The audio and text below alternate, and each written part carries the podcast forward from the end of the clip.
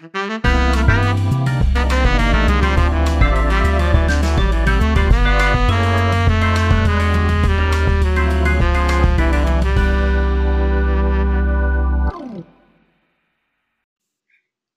るニューヨーク、ニューヨーク主婦の？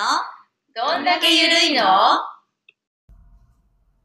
こんにちは。はーい、こんにちは。こんにちは。今度はちょっと真面目な話でいきまよ。ますだね、ニューヨーク時事ネタっていうわけでもないんですけど、またね、起こっちゃいました。うん。何が起こったかっていうと、うんまあ、皆さんご存知ですか？ブラック・ライブズ・マタうん。ー。えーっと、き聞いたことあります、はいこの、えーっと、パンデミックの間にそうですね大きな大きうん。なことが起こりましうん。て、うまず、まずこれを、えっ、と、遡ると、まあ、その、3年前かん。な？そうだねパンデミックになってすぐぐらいの時かな。あの、ジョージ・フロイっていうね、うん黒人の男性、大きなね、うん巨漢の男性でしたよ。うんが、やっぱ警官うに、ん。えー膝、ひ膝うでん。首をそ押し付けられ、地面に、うんアスファルトに。う。うん。で、3人抑えられて、警官3人に。そして、えー窒息死。はい。っていうことがありまして、まあ、うんこれもま、あの、ビデオ撮られてて、うん SNS に流れて、そこから、えーっと、まあ、み、あの、世界に拡散されて、ちょうどパンデミック中、まだ始まってちょっとぐらいだったよね。で、みんな、やっぱこう、なんかこう、もやもやしてるんだよね、うんきっとね。うん。うん。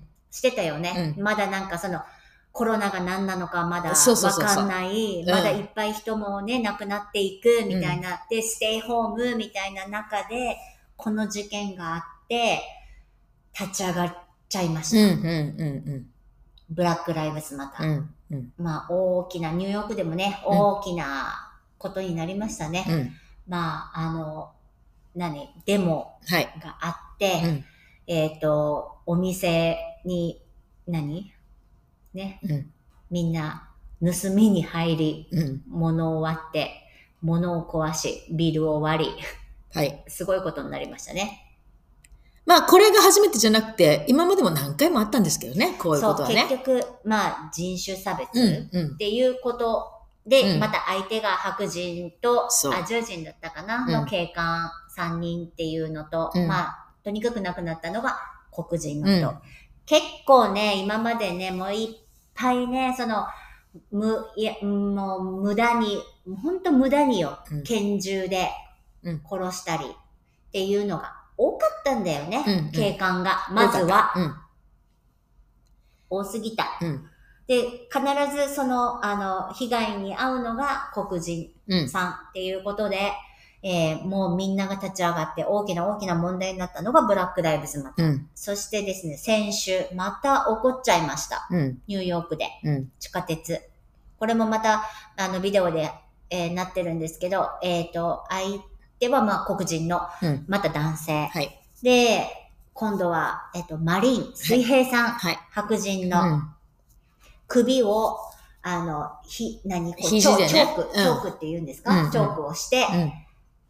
しすぎて殺してしまいました。そうそうそう。うんまた大きな問題ですよ。うんこっちもね、いっぱいデモがやってます。すごいですね。街あちこちでやってましたね。もうね、い、怒りだうんね。う。うんんうん。あと、まあ、もうアメリカっていうとね、もうこの人種差別と、あと銃。うん。ね。このガン。はい。ガン問題。これはね、もうね、つきませんね。うん。ただね、私がさ、思うのは、うんこういう、まあ、デモが起こったりするときっていうのは、大抵加害者が白人で、被害者が黒人の場合よね。これが逆の場合っていうのは、そうそうデモにはならないし、うん。同じ人種の場合でもあんまりならないし、ならないね。ね。で、これだけガンの、もう、毎週毎週のように、やれあそこで乱射事件、うん。ここで乱射事うん件、何人亡くなりました。ね。というふうな事件がしょっちゅうしょっちゅうあるのに、かといってそれに対してデモっていうのはあんまりやらないでしょ、みんな。問題視はするけど、うんデモが起こるかっていうと、そういうわけでもない。うんだから起こる時っていうのは、大体加害者が白人で、うん被害者が黒人の時。そうですね。それがほだよねほぼだね。ほぼだね。うん、ほぼそうだ,、ね、だってアジア人もこのパンデミックの間に、アジア人も結構殺されたりしたでしょ？ありました。あの、あもちろんアジアンヘイトっていうのもあって、うん地下鉄で、あの、ね、突き落とされたり突き落ととかね。されて、こそうね、しうん亡くなったり、うんあとはなんか家についてこられて家の中でそうそう。殺されたり、うん。あとは、アジ、えっ、と、LA の方でも、確か、えっ、と、チャイナタウンうん。で、あの、ダンスホールでねありましたねで、奥さん、前の奥さんを射殺したっ。ていうのは、まあ、結局、同じチャイニーズ同の人じだった。人種。うん。ああれもね、大きな事件だったけど、やっぱり同じチャイニーズっていうので、それでなんかお話は終わったね。うん。そういうのはデモにならないのよね。デモにはなならないいの。らなね。うん。社会的現象にはならないのね。だから、なるのっていうのはいつも決まってるの。そうだね。まあね、ここの国はね、もう本当に根強いこの人種差別っていう問題がね、うんやっぱりこう歴史をね、うんこうみみんなこうほどいていくとどうしてもある。まあ、ヨーロッパの方でもあるとは思います。人種差別ってのはものすごいあるよね。だって歴史の、ほら、長い、古い国っていうのはあさもともと住んでる人っていうのがいるわけだから、そうそう。そこによそ者が入ってくると、そうそう。やっぱりね、そういうこと起こるけど、この国っていうのはみんながよそ者のはずだから。みんなが本物のはずなのよ。そ うだからネイティブのアメリカン以外は、うん。うん。うん。結局それもやっぱりそのね、白人の人が結局来て、うん。その人たちの土地を持っていったっていうのがやっぱりルーツになってるので、うんそしてやっぱ黒人は奴隷としてこうんうんう連れてこられてっていうのがね、やっぱりヒストリー的にあるからね、うんこれは仕方がない話まあだから順番ってやつ、誰が入ってきたかっていう順番ということかね。うんでもまあ、それにしても、いろんな人によって成り立ってる国だから、ここはね。本当はそういうのが一番あってはならないところだとは思うけど。あってはならない。うんでもね、どう思います？なんか、ニューヨークに住んでて、うんあの、まあ、ぜ絶対的に差別はありますよ、ありますもちろん私たちだって、あります。少しなりとも、うやっぱりアジア人の女性、うん。まあ、いっぱいあり、いまあ、ありますよね。うん。うん最近はまあ、ニューヨークもほら、いろんな人がとにかく増えてるから、うんだけど昔はやっぱりその30年、40年、うんまあ私が一番最初に来たのはもう40年以上前だけど、その時はかなりありました。あーまだね、うんそれはいろんな人種に対して、うん、まあ東洋人に対して。東洋人に対して。うん、でも東洋人って言ってもそのジャパニーズとは分かってないから、まあ大体大体チャイニーズうんっていう言いますよね。うん。うんでもねもう相当言われた。やっぱりあるよね。うんそれとか、なんかこう、例えば小さなことだけど、レジを後回しにされるとか、あるある。あとレストラン行ってもねそう、レストラン行っても。なんかね、キッチンのところの席に通されるとかね。そういうとす。ころにやっぱりこう、いい席にはね、うん。くれないとかくれない。ね。。うん。やっぱそういうのもこう感じると、やっぱ、最近私はこう言うようにしてますが、あそこの席は空いてないの？って、うんあそこがいいんだけど、とかって言えるようになってきたけど、うん。でも、やっぱ少なからずとも、うんでそこで、ああ、もういいや、仕方ないなって、やっぱり諦めてきた人生いっぱいありますよね、ここに来てね。あります。で、これが、これがでも、うーん、まあニューヨークは、まだそれでもうんいろんな人種がいるから、いるいる。うん。みんな、親切は親切よね。まあ普通思に、思ってはうんね。普通に接してくれる時も割と多い。ねうんうん。そして、子供たちとか学校の子供たちとかって見てると、うんあんまり関係ない。だ子供たちの時ってあんまり関係ないんだよね。うんうんどう思う、でもね、うんうちの娘とうちの息子では5歳年が違うんだけど、うんそれでまあ行った学校もうちの娘はまあカソリックの学校に行ったので、白人ばっかり。東洋人うちの娘ともう一人ぐらいしかいなかったのね。。相当な差別をされました、うちの娘は。うんだけどまだ小さいから、うん。本人もそれが差別かどうかもよくわかんないし、うん。言ってる方うも、ん。その差別かどうかっていうのは、だから親がそういうことを言ってると、うん。子供がそれを聞いて言うっていう感じ。だからうん。本人が思ってるわけじゃなくて、うん。親がそういうことを普段言ってるから、うん。子供が言う。うん。で、うちの5年うん。後、うちの息子うん。は普通のパブリック公共の学校にうん。行ったので、まあいろんな人種の子がいて、うん。彼はあんまりそういう差別は受けなかっそうそう。だからそれが、なんか、ニューヨークは、た。うん。だって、いろいろいるもん。いろいろいるから。だから、結構オープンになってるような気がするんです。うんうんでもまあそのコミュニティだね。だからうちの娘の場合は、今度大学行った時も、白人の子ばっかりだったのね、大学。んでまた結構差別された。でもうちの息子の場合はいろんな人がいるところに行ったから、うん。差別はほとんどされなかった。とまた女の子と男のそう子でも多分きっと絶そう対違う。違うね。し、うん。まあね、このね、人種差別っていうのはね、難しいね。でうん。もそれがやっぱりこう大きなこう問題になるのは必ずその黒人さんにそういうことをした場合に、うん。やっぱみんな吠えるね。うん。だけどね、私が思ったのは、うちの例えば息子、うん。まあ黒人のお友達いっぱいいるんですよ。うん。そういう、例えばティーネイジャーぐらいの時にね、うんまあ今はもう大人になってるけども、ティーネイジャーぐらいの時に、やっぱり黒人の息子を持つ親、うん。きっと朝行ってきますって出かけて、うんただいまって帰ってくるまでの間に、うん。大丈夫だろうか、うちの息子っていうふうに、うん。心配する時がものすごく多いと思うのね、きっと私たちに比べて。無事に帰ってくるだろうか、今日。そうだろうね。だってどこで撃たれて、うんどこで殴られて何してるかわかんない何されてるかわかんないそう巻き込まれてるかわわかんないうんね。うん。だから親御さんもね。そう、心配ってね、半端ないと思う。本当よね。うんうん。本当に、そう思います。うん。だからそういう世の中ってなんだろうね。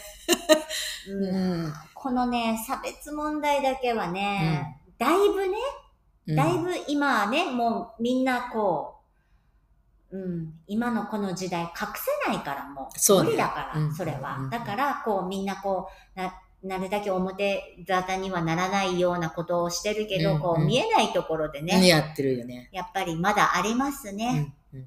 で、ほら、あの、最近はやっぱりいろんな人たちが増えてきたことによって、うんそのミックスの子供たちっていうのもいっぱい増えてきてるうん。わけじゃない、うん。だから、そのいろんな色の人たちの、うんだから混じってるうん場もう合っていう。ね、もう4世、5世いっぱいいるしね、うん同じ血だけじゃないしね。で、そういう子たちもやっぱりそれぞれに、その自分のアイデンティティアイデンティティがね、またわからなくなって、ね。どっちに属するかっていう、うん自分はこっちに属してると思ってるけど、世間の人はこっち側にに見見られてるとかね。うんそういうのもあるからね。だから私たちの場合はほら、もう単一民族みたいなところで育ってきてるかそうそうら。そうそう。もう、あの、そうそう。ね、そうう。いう人種の差別っていうのはほら、経験し,、ねてないからね疎。かったね。うん私もね、あの、日本にいるときは、うん。本当にそんなに感じたことがなかったうんうんうんうん。ことを、だったのに、うん。あやっぱりあの、こっちアメリカに移って、あの、いっぱい感じることがあります。うん。そして自分が無知なことがいっぱい多すぎて、やっぱうん勉強もし直すし、うん。やっぱ歴史をやっぱり見直さないと、やっぱそこからなぜ今ここにまで繋がっているのか、うんうん。これはね、やっぱわからないことなんで、ね。皆さんもねう、んこれはね、あの、日本でね、ずっとね、楽しくね、うん日本だけでね、生きていければいいですけど、うんうんやっぱ海外旅行も行きたいし、今日本にもいろんな国の人たちが来るし、そうそう。そうなった時にね、うんやっぱりね、あの、知っとかないとうんね、うんうやっぱ大変だねん。。そうね。いや、階級社会でもあるんだけどさ、うんなんかこの、なんか思い通りにいかないね、うんやっぱり私たちはやっぱり異国民であるわけですから。お客さはい。ん。うん。でもね、本当にこの国にね、何十年住んでても、うんお客さんっていう雰囲気は否めないね。っていうか、いつまで経ってもあるね、やっぱり。うん、やっぱね、うん感覚が違うもんうね。んうんうん。どうしてもね、うん。食べ物もちょっと違うしね、うんうん感覚も違うしね。うんそれはでも2世になっても3世になっても、それはうん。少しなりともあるのかな？まあ私たちの場合は大人になってからこの国に来てるけど、ううんちの子供たちなんかここで生まれ育ってるにもかかわらず、そのお客さんの雰囲気があるっていうからね、やっぱり。うんよその人にお客さんみたいに見られるっていうの？うんどうしてもあるよね。うん。例えばさ、あの、ちょっとこう観光地のところに行ったりすると、例えばなんだセントラルパークとかさ、うん。あの、スタチューオブリバティとかさ、そこら辺に行くとさ、うん。あの、自転車乗るかとか、そうそうそうそう。すぐなんかね、うん。これに、このバスに乗るかとかさ、いろいろこうね、うんあの、何、観光客に見られちゃうよね。見られる。しか方がないね、うんそれはね。うんうんあるね。だからそれが私たちは本当のお客さんだからいいけど、まあ、ここで生まれ育ってるうちの子供たちなんかもそれがあるわけだから、うん。マイナメないな、これはうんな。でもそう、このブラックライブズマターですよ。私ね、うん日本帰った時にお友達に話した時に、ブラックライブズマターを知らなかった人が多かったのね。うんあら？と思って。うんあんな、なんか自分が経験したあんなすごいことを、うんあよその国ではやっぱりまだ知らないこともあるんだな。だって、まあ関係ないっちゃ関係ない話うんだったので、そのブラックライブズマター、なんか、うん、知らないんだよ。まあ、あとはあれじゃない？きっと日本って、ほら、うん海外のニュースもよくやるじゃない？日本人って海外のこと好きだから。いろんなニュースもやってるし、だから、かえって私たちよりもよく知ってる場合もあるけど、うんでもそれに興味がなかったら見ないわけだもんね。興味がある。だから、海外に興味のある人はそういうニュース見るだろうけど、うんなかったら見ないでしょ。気に留めては見ないから、ああ、そうなので終わってしまうよね。怖かったよね。なんかぼや、ぼやとか火つけたりとかさ、うんうんうん。あの、何？デパートのね、うん、あの、ガラスを割って、そうね。物を盗んだりとかね。特にアキちゃんが住んでるエリアは、そういうほら、あの、暴動とかいろいろあったかそう、ら、暴動があったので、だから、あの、板を、うん。あの、ベニヤ板を、そうねお店にね。前日から明日なんかデモがあるとかいう時には、その、あの、ベニヤ板をこう、打ち付けるんうんですよ。うんうん。入り口からその、全部窓を。うんうん。で、あの、とにかく、その、壊されないように、うん物を取られないようにっていうの、だからもう、しばらく、その、ストリート全部ベニヤ板みたいな、なんかね、ここ、どこ？みたいな、うんうんうんそしてなんか翌日とか回る、ちょっと歩いてみると、うわここも割れてる、ここも割れてるみたいな。で、うん。物はもう、ちら、ね、うん。散々になってて、なんかね、ここはどこって感じそうよね。怖かったよ。うんうん、そうだろうね。うちの方はそういうのなかったけど、うん、まあ、そうだと思う。みんながちょう。ど集まるところだしね、まあそれは仕方がないんだけど、でもまあそのデモとね、うん一番ダメなパターンよね。みんなその、うっぷんばらしに。そうね。まあさ、これがさ、まあ、ヨーロッパでもそうだけど、まあパリとかね、好きだよね。うんあの、デモね。あるね。ああのよくあるね人たちも好きよね。あの人たちデモしてなんぼみたいなね。そういうところがある。それは昔からのこれは歴史だから、これは仕方がない。なんか、あの、イエローベストとかね。そうね。大好きね。うん。あと、デモ、あと、あ何？あのストライキとかね。あるね。フランス人結構好きだね。好きだね。うん。うん。なんだろう、短期？なんだろう。だってさ、今回さ、なんか、いや、やってるのもさ、うん。63歳の、えうん。リタイアメント、うん。だから何？リタイアメント、うんうんうんうん。63歳を65歳に伸ばす？ちょっと伸ばそうっていうのね。2歳伸ばす、うんうん。今、日本は65歳でしょ、うん。うんで、こっちが、アメリカが 60? これ年によるんだよね。これは、そうだね。自分でそして選んでいいんだよね、アメリカは確かに、だから私たち、まあ私の場合は67ぐらいかな。リタイア。リタイアがね。で、だから、で、その、フランスの場合は2歳伸ばすうんっていうことに対して、あのデモ。どうあた、私ね、ちょっと2歳ぐらい、てか65までは働きなさいよってそう私も思っちゃった。思う。ダメ？これ。私もそう思う。だってさ、今やっぱり国としてもさ、どこの国もそうだと思うけど、パンデミックもあったことだし、うん。戦争もあることだしさ、うん。うん。お金ないんだよ、どの国も。それで働く人が減ってきて、タックス払う人が減ってきて、そしたらお金ないんだから、うん。もうちょっとすいません、皆さん、もうちょっと待ってくださいっていうやつでしょ、だから。うん、そしてさ、今さ、これだけさ、医療もさ、良くなって、まあ、ね、薬もあってってなったら、63じゃまだし、ね、うんそんなにね、うんまだみんな現役バリバリでいけるでしょ。うんだったらさ、65までさ、うんちょっと頑張ろうよって私はちょっと思っちゃうんだよね。だってロバート・デ・ニーロ、この間、赤なちゃん生まれたんですよな70 9子70何歳だっけ、うん、あの人。79歳。79? うん。すごいね。これ、子供作れる年なんですよ、だから。はっきりで言って。きるんだよ。そう。だから60とか62ぐらいのリタイアっていうのはね、これダメだよ。子供だよね、まだね。79歳からするとね、うん。それでだって、今から、ねえ、ままだだ、まだ、まだ働けるでしょ。子供も、でもバト・デ・ニーロ、すごいよね。さすがだよね。あの人のね、あの人ほら、ワイフ何人か。いっぱいいるね。ねなんか四人四人ぐらいうんで、ほとんどみんな黒人の奥さんなんですよ。好きなんですよ。そう。でね、何人目かの奥さんの子供、男の子、ううんちの息子と同じ学校で同じクラスだね。あら、そう。隣に座ってたっていうね。あらそうんんあの人イタリア人。ね イタリア人イタリア人ですよね。うんでもね、その黒人さんが好きなんですよそうそうそう。ね。うんまあ、いろんなタイプがありますからね。うんでもね、79歳で父親とは素晴らしい素晴らしいわ。うん私の友達もいますよ、こっちで。えっとね、僕はね、父親が80歳の時の子供なんだって。